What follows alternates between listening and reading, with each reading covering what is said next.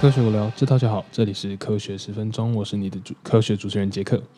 现在时间是七月十号的晚上十一点三十九分。好，那就如同 I G 之前所跟大家问说，哎，听众到底想要听哪样子的呃分享？是想要听影集分享呢，还是是想要听就是科学新闻，像以前那样子？所以我就在想说呢，哎。可以做点不一样的，像是科普的影集分享这样子，所以想说问一下大家。那在 I G 上面的听众也是还蛮踊跃的吧，我相信的，就是我的粉丝我的听众里面大概就有二十二十个人左右投票，那大家都是比较偏向呃影集分享这样子，所以呢我就去找了一个我之前看了就是一个影集，然后其中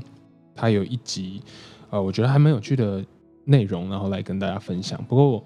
呃，拖了很久了，因为我在想说，到底要用什么样的方式呈现？是我要讲整个影集在讲什么呢？还是我要特别讲那一集？那我后来想想，决定就是我就是讲那一集的内容，然后用那集的内容来跟大家就是稍微讨论一下那集的内容有什么样有趣的地方。那因为就是我一直没有想到很好的呈现方式，所以就拖了蛮久的。我的稿大概也是修了蛮多遍的。不过我希望你们大家会喜欢，就是今天这样的影集分享啦。好，那我今天要分享的影集呢，其实就是呃 Netflix 上面就有的叫 Explained。那 Explained 其实大家就知道嘛，就是解释。那听起来就有点像科学，然后科普的节目有没有？那我特别。第二季啊，它有两季，然后第二季里面有一集特别就是 Catch My Eyes， 就是呃 Future of the Meat， 那就是未来的肉。那我今天就来讲这一集，想说跟大家分享一下我的看法啦，然后讲一下这集的内容，然后跟他们所提出的一些问题来做一个跟大家做一个反思跟讨论，我是觉得还蛮有趣的。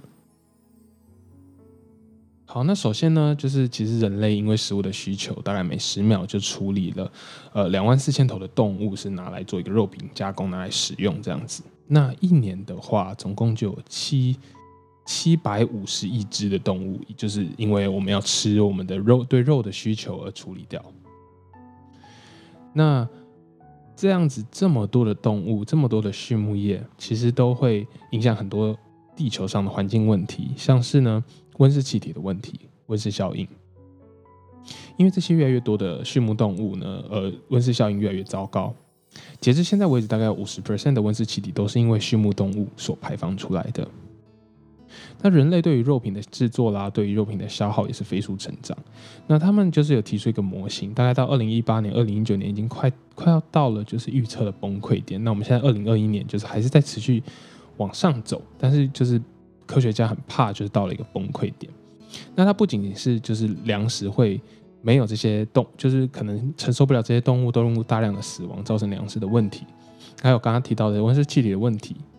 那甚至是水水污染，就是因为呃这些排放呃废弃物啦，或者是排泄物这样子。那空气就跟温室效应有关系嘛，土地污染的问题，这些也是越来越严重。所以说呢，这么多的动物，就是导致我们可能未来的子孙吃不到我们现在所吃得到的这些牛肉啦、猪肉、鸡肉。那这是一个很好去大家去反思的这个问题。那又对于动物来说，就是我们人类不断的杀掉它们，不断的处理掉它们，吃掉它们，对它们是不是也是一种蛮残酷的事情呢？我们从历史的角度来看，考古学家想要知道说人体是怎么样进化的。那人体进化这么久进化以来，到底原本是适合吃植物还是吃肉的呢？所以他们就用人体头骨去看。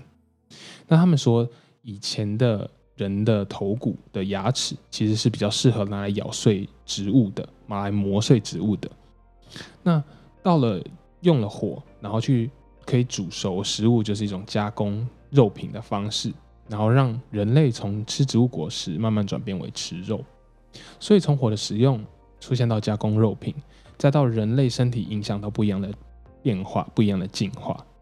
这样子的改变会让我们有更大的大脑、更小的胃，因为我们只需要少少的量的进食就可以，就是产生很大量的能量，像是肉里面有脂肪，脂肪的提供的卡路里数是非常高的，有蛋白质可以让人呃肌肉比较强壮，所以剩余的能量就可以做一些。的发明，那不一样的发明啦，或者是思考，或者是教育，或者是推动科技的发展。所以呢，在演化过程中，自然的其实人会比较偏向吃肉，因为可以省能量。那历史慢慢的从采集狩猎变成圈养动物，把动物关起来养，再到我们现在现代的畜牧农业的开发，这些都造成人类数量每一次的爆炸的成长。同时呢，吃饭的人口跟粮食的需求也就是直线上升。好，那直到这边呢，这个影集大概都是跟大家讲一些就是以前的历史啦，跟现在出现什么样的问题，什么样的事实。那慢慢的就进入到主题，就是为什么肉这么好吃。那影片的访谈中呢，其实有请很多小孩来形容他们吃牛排是什么样的感觉，那为什么这样的感觉让他们就是这么喜欢吃牛排。那小孩就因为很天真嘛，所以他们就会讲说，哦，因为很 juicy， 很 yummy， cannot be compared with other things， 就是他们觉得牛排就是哇最好吃的肉排，这样有一种幸福的感觉，有一种被填饱的感觉。那另外呢，我也看到了一些影片，就是呃 Just Food 这间公司呢，其实等一下我们会讲到，他请了厨师到就是他们工厂里面去试试看他们用实验室培养出来的鸡肉。那所以不只是小孩子，连专业的厨师也有被请去做这样的实验，他们都没有办法去准确的形容到底为什么就是肉这么好吃，到底什么物质，什么特定的化学物质。那这时候就我要来讲一下科学的背景了。牛肉呢，它含有很多的维生素，那特别是维生素 B 十二， 跟植物上的比起来，牛肉更好被人吸收，所以这可能是一个原因。那它有矿物质，有铁质，那在植物上面可能也找得到，不过呢，动物提供的铁质更适合人体去吸收。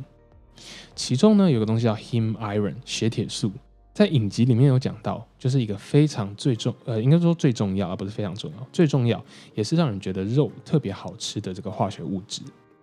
那也就是这个 hem iron 让人爱上吃肉，然后它还会一定程度的让大脑产生一些幸福感。所以呢，随着现在科技的进步，圈养的技术呢，呃，可以塞更多的更更多更多的动物在同一个有限的空间中。医药类的开发，多种抗生素可以让牛羊鸡猪不仅不容易生病，而且它们的 size 可以更长得更大更肥，然后可以塞得更满，在同一个空间里面。那拿一个举一个例子来说，相较于一九九七年的鸡，二零零五年的鸡呢，它的身形的大小大概多了四到五倍，就是肉的多寡大概多了四到五倍。那这样就是衍生了出一些问题。对于人来说，这样的养殖技术其实进步是一件好事，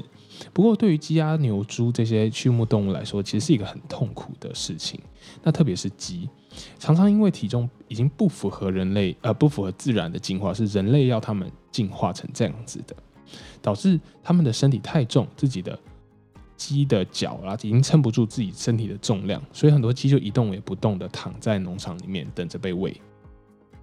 那有个东西叫 biological limits reached， 就是生物的身体极限已经被我们的这个需求所就是已经催到极限，它没有办法再更多更优化了。那医学发展的进步，刚才讲到多种抗生素滥用的情况，先讲说抗生素其实可以帮助人类帮助动物去抵抗细菌，可是其实并没有办法去抵抗病毒引发的疾病。所以先不讲就是有超级病超级细菌的出现，因为滥用抗生素滥用的情况，在动物身上呢，其实病毒也层出不穷。二零零三年的美国的狂牛症就是一个很好的例子。那其实最早狂牛症一九八六年在英国被发现，总共扑杀了十几万头牛。除了狂牛症之外，二零零九年的禽流感 H 一 N 一 大家可能都还有记忆，那都是因为家畜身上的病毒而造成这些疾病大流行的例子。特别对于开发中的国家，肉品的需求量已经比已发展的国家高上好几倍不止。那其实原因就是因为这些人口啦，高速发展经济高速发展的国家，人们会想要吃多一点肉，以便显示说，哎，我有在进步，我的地位比较高，有可能是一些优越感，有一些进步感的这种感觉。那让我们思考到另外一个层面，就是我们资源的投入跟输出的方面。怎么说呢？养一头牛，你可能需要让它有吃很多的牧草，很多的就是草或饲料，那给它一个很大的生长空间。但是一头牛呢所产出的量却远远就是不及你输入的这些草的量。那造成就是以前澳洲之前我刚刚提到的澳洲讲过的这个温室气体税就出现了，因为太多太多的畜牧动物，所以澳洲政府受不了了，他们就觉得这个温室气体是一件非常严重的环境污染，所以呢他们就开始课税了，因为避免大家过度就是养太多畜牧的动物，去做一个预防的措施。好，那讲了这么多问题，那有什么方法可以解决？这个影集其实在它的题目就讲到了 Future of the Meat， 未来肉，未来的肉会长什么样子？科学家尝试是用全植物的方法去做一个模仿肉，或者是像 Just Food 他们这个公司用实验室去培养出鸡肉，就不在真的活体的鸡上面去长出鸡肉。好，那我们来讲一下呃，全植物的模仿肉呢，像是 Impossible Burger、Beyond Burger， 然后刚刚讲到的实验室出来的培养鸡肉叫 Just Do Chicken Nuggets， 这些都是你输入 Google 就可以查到的一些嗯模仿肉啦，或者是培养鸡肉。他们有一些重点，他们需要非常好吃，这是一定要的嘛。然后必须要吃起来含有一样的蛋白质、一样的维生素，甚至一样的成本要压低到跟原本鸡啦、牛啦的成本是一样的。那才有可能让人类去接受这种新形态的肉。那其中的重点就是很难做的跟真的肉一样好吃，特别是我们刚刚他们卡在科学家们卡在就是 hem iron 这个物质的合成上面。那科学家是怎么分呃找出 hem iron 这个物质的呢？他们其实是利用那种蚊香实验。那蚊香实验呢，其实就是呃他们用一块肉，然后去提炼出不同的香味物质，让人去慢慢一个一个分析，然后让人去闻，然后用机器去分析出这个物质到底是长什么样子。所以后来 Impossible Food 它真的成功的利用真菌发酵的方式去呃，有点像是合成，有点像是经改良出了 hem iron， 让酵素可以去发长呃，就是分泌出 hem iron 这个东西。最后呢，再让 hem iron 去加到它所谓的植物肉里面。那成功的让这个植物肉连煮，就是你在煎那个肉排的时候，都可能会有血水这样子流出来的感觉，就跟真的肉没什么两样。而且呢，它没有胆固醇，卡路里差不多，吃起来几乎一模一样，甚至更健康的人工肉就这样诞生了。那其实我看了一些影片，它有讲到里面的 material， 里面的材料是用什么，可是它不会跟你讲比例，因为要一个完美的比例才会做出有肉的这个感觉。那我稍微简单介绍一下好了，里面有大豆蛋白，有水，有马铃薯蛋白，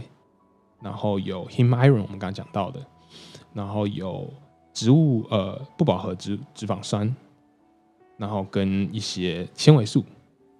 在经过这个完美的比例调和之后，就做出了这个肉排。最后呢，他们请小孩，就是刚刚我们讲到访谈那些小孩来试试看，诶，给他们三个汉堡。Impossible Burger 植物肉， Beyond Burger 也是植物肉，跟真的的 beef 就是真的的 patty 牛排肉。反而呢 Veggie Burger 就是我们刚刚说的植物肉排呢，反而是小孩最喜欢的。那这边有一个可能的因素是因为他们的钠含量都比较高，因为他们好像要让大家比较好吃的感觉。那人类的我味觉比较喜欢偏咸的东西，所以他们就会多加一点钠，有点像是骗你的嘴巴这样子。那他们告诉小孩说，哎、欸，后来告诉小孩就是跟他们讲说，哎、欸，你们喜欢的其实都是 veggies 哦。这些小孩都出现了一个很很特别的反应，就是 ew， 就是他们就觉得听到 veggies， 听到这是植物肉，他们就是不喜欢，就是有一种讨厌的感觉。这证明了什么？要让人类真正去转换，从吃肉变成到吃植物，其实这个习惯是非常难转变的。光是用听到说，哎、欸，这不是牛肉，这只是植物，有些人就已经很不喜欢了。特别是小孩子，他们还没有这些就是判断啦，或者是一些社会的呃改变，他们都已经不喜欢了。所以，他需要一个很大的规范，然后需要慢慢的让植物肉融入到大家的生活中。必须要很慢很慢的速度，因为人类吃肉的历史已经好久好久了，所以要让它慢慢的慢慢的进去。那其中有一些像是 Impossible Burger 已经有跟 Burger King 啦 Beyond Burger 已经有跟 Tim Hortons 合作，就是慢慢的他们有推出这样的一个猪肉的产品给大家试试看。那我们刚才还讲了另外一个是实验室培养的肌肉细胞，那其实这比较特别一点，他们是用真的鸡呢去分离出鸡肉的就是 chicken 鸡的干细胞，然后去找出一个最佳的温度、最佳的湿度、最佳的条件，再加入小牛血清去培养，就可以长出就是在实验室的培养皿上面长出了肌肉。所以不是在鸡身上长出肌肉，而是在实验室就可以长出肌肉。那听起来还不错，对不对？这个对于街上的民众来说呢，大家都还有理疑虑，就是他们去访问街上的民众说，哎，你们会不会想试试看这个实验室长出来的肌肉，他们就是说有一种很恶心很 disgusting 的感觉，代表说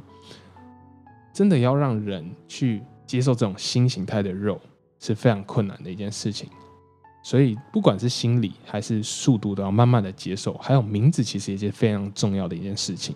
名字你不总不能叫说哎、欸，它是实验室肉，或者是它是体外肉，这种讲起来就是非常就吃起感觉就没有食欲嘛。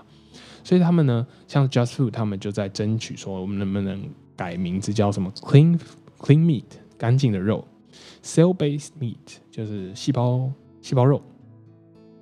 那其实他们也遇到了一些政府上面的阻挡，特别是欧盟曾经在呃二零零三年的时候他去发表了一份报告说，就是不可以用 meat 来称作这种实验室长出来的肉，因为它不算是真正的 meat。 这件事情真的是我觉得是非常困难的一件事情了。可能你会觉得，可能听众你现在听到这里你也觉得实验室长出来的肉是一种很恶心的不想吃，不过其实你想想看，我们我们思考一下，我们所有的肉品加工食品的调理一开始都是需要经过实验室的，不管是比例的调整或者是检验，这些肉品有太多太多的食品加工都是从实验室出生的。那如果你觉得就是哦，那只是一开始啊，他们现在后来都是量产了，好，那我们再来讲，我们回到更根本的地方，所谓的荷尔蒙、所谓的生长激素、抗生素跟一些药物去预防这些牛羊猪鸡的呃生病，然后恒温恒湿的农场调控，其实对于动物来说是不是就是一个很大型的实验室？他们就是没有自由意志的被喂食了药物，被喂食了抗生素。所以呢，其实整个农场你就可以把它看作是一个大型的实验室。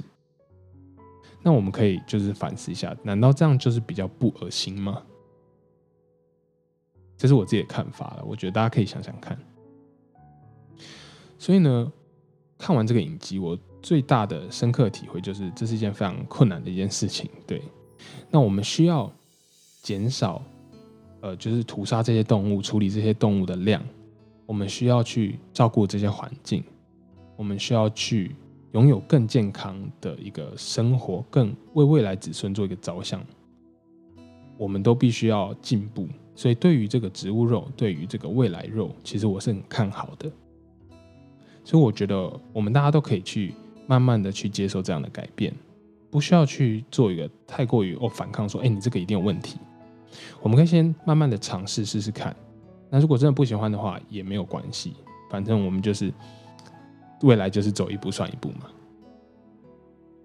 好，那希望大家会喜欢今天这种影集反思的分享。对，那如果有任何建议的话，都可以到 I G 私讯跟我说，或者是到 Apple Podcast 五星留言跟我说，哎，你们有什么样的看法？想不想我继续做这样子的分享、这样的分析、这样的反思？好，那我们科学十分钟，下次见喽，拜拜。